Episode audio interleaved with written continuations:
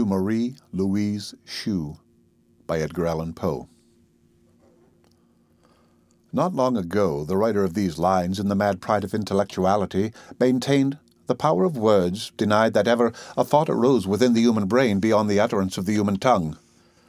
And now, as if in mockery of that boast, two words, two foreign, soft dissyllables, Italian tones made only to be murmured by angels dreaming in the moonlit dew that hangs like chains of pearl on Hermon Hill, half stirred from out the abysses of his heart, unthought like thoughts that are souls of thought, richer, far wilder, far diviner visions than even the seraph harper, Israfel, who has the sweetest voice of all God's creatures, could hope to utter. And I, my spells are broken. The pen falls powerless from my shivering hand.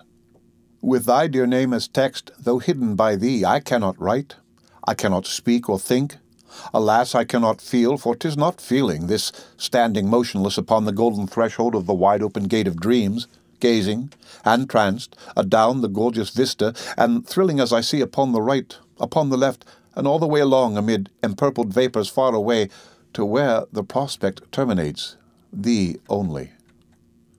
The end of To Marie Louise Shew by Edgar Allan Poe. Read by Rick Kirschner for Lit to Go on the web at fcit www.usf.edu.